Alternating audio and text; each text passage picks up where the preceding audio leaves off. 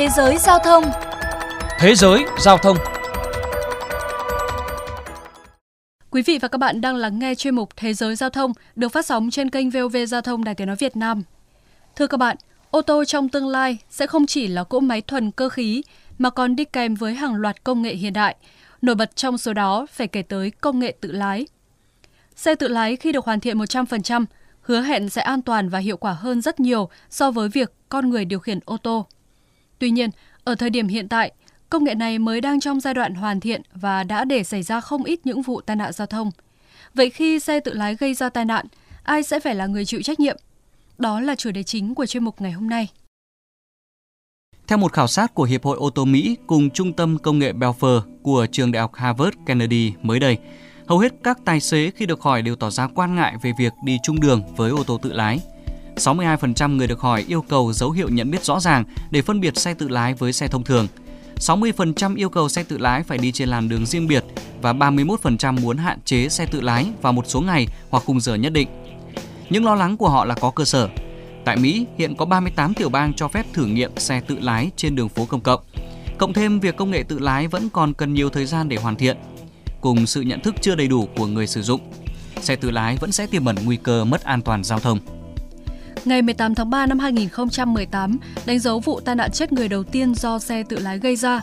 Nạn nhân là bà Ellen Heberg, 49 tuổi, bị một chiếc xe tự lái của Uber đâm phải khi đang ngang qua đường. Một vụ việc có thể kể đến gần đây là tai nạn khiến cho hai người thiệt mạng khi đang lái xe tự lái Model S của Tesla vào hồi giữa tháng 4 vừa qua.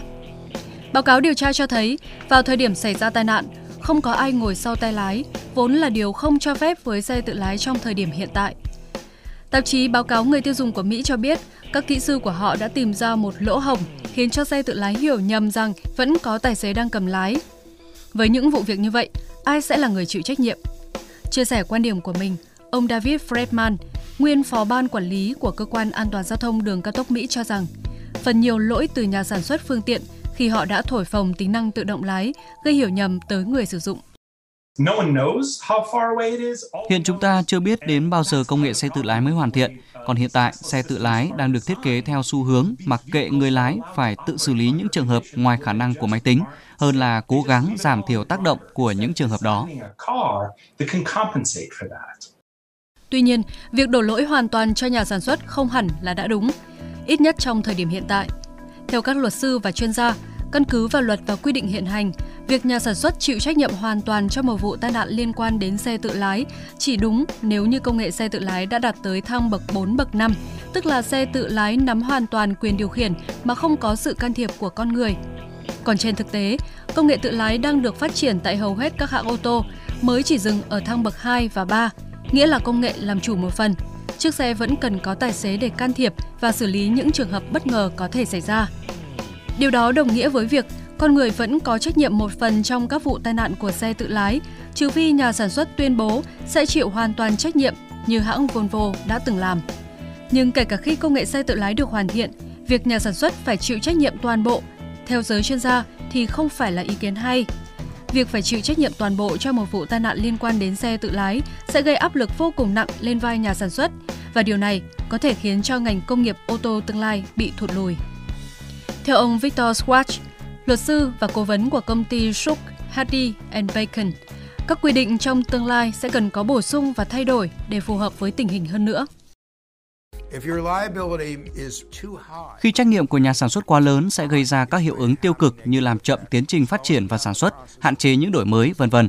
Do đó các quy định sẽ cần phải thay đổi, như việc cần có một quỹ chi trả thiệt hại cho những vụ tai nạn liên quan đến xe tự lái, hoặc các quy định về đánh giá thiệt hại trong một vụ tai nạn phải có những điều chỉnh lớn hơn.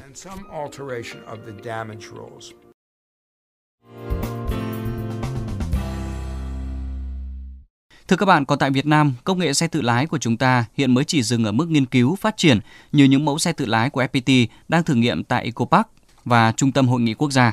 Tuy nhiên, trước xu hướng của thế giới, các mẫu xe tự lái hiện đại của nước ngoài hoàn toàn có thể được mua về và sử dụng trên đường phố Việt Nam trong tương lai.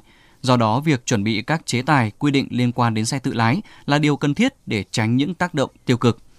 Đến đây, chuyên mục Thế giới Giao thông xin được khép lại. Cảm ơn quý vị và các bạn đã dành thời gian lắng nghe.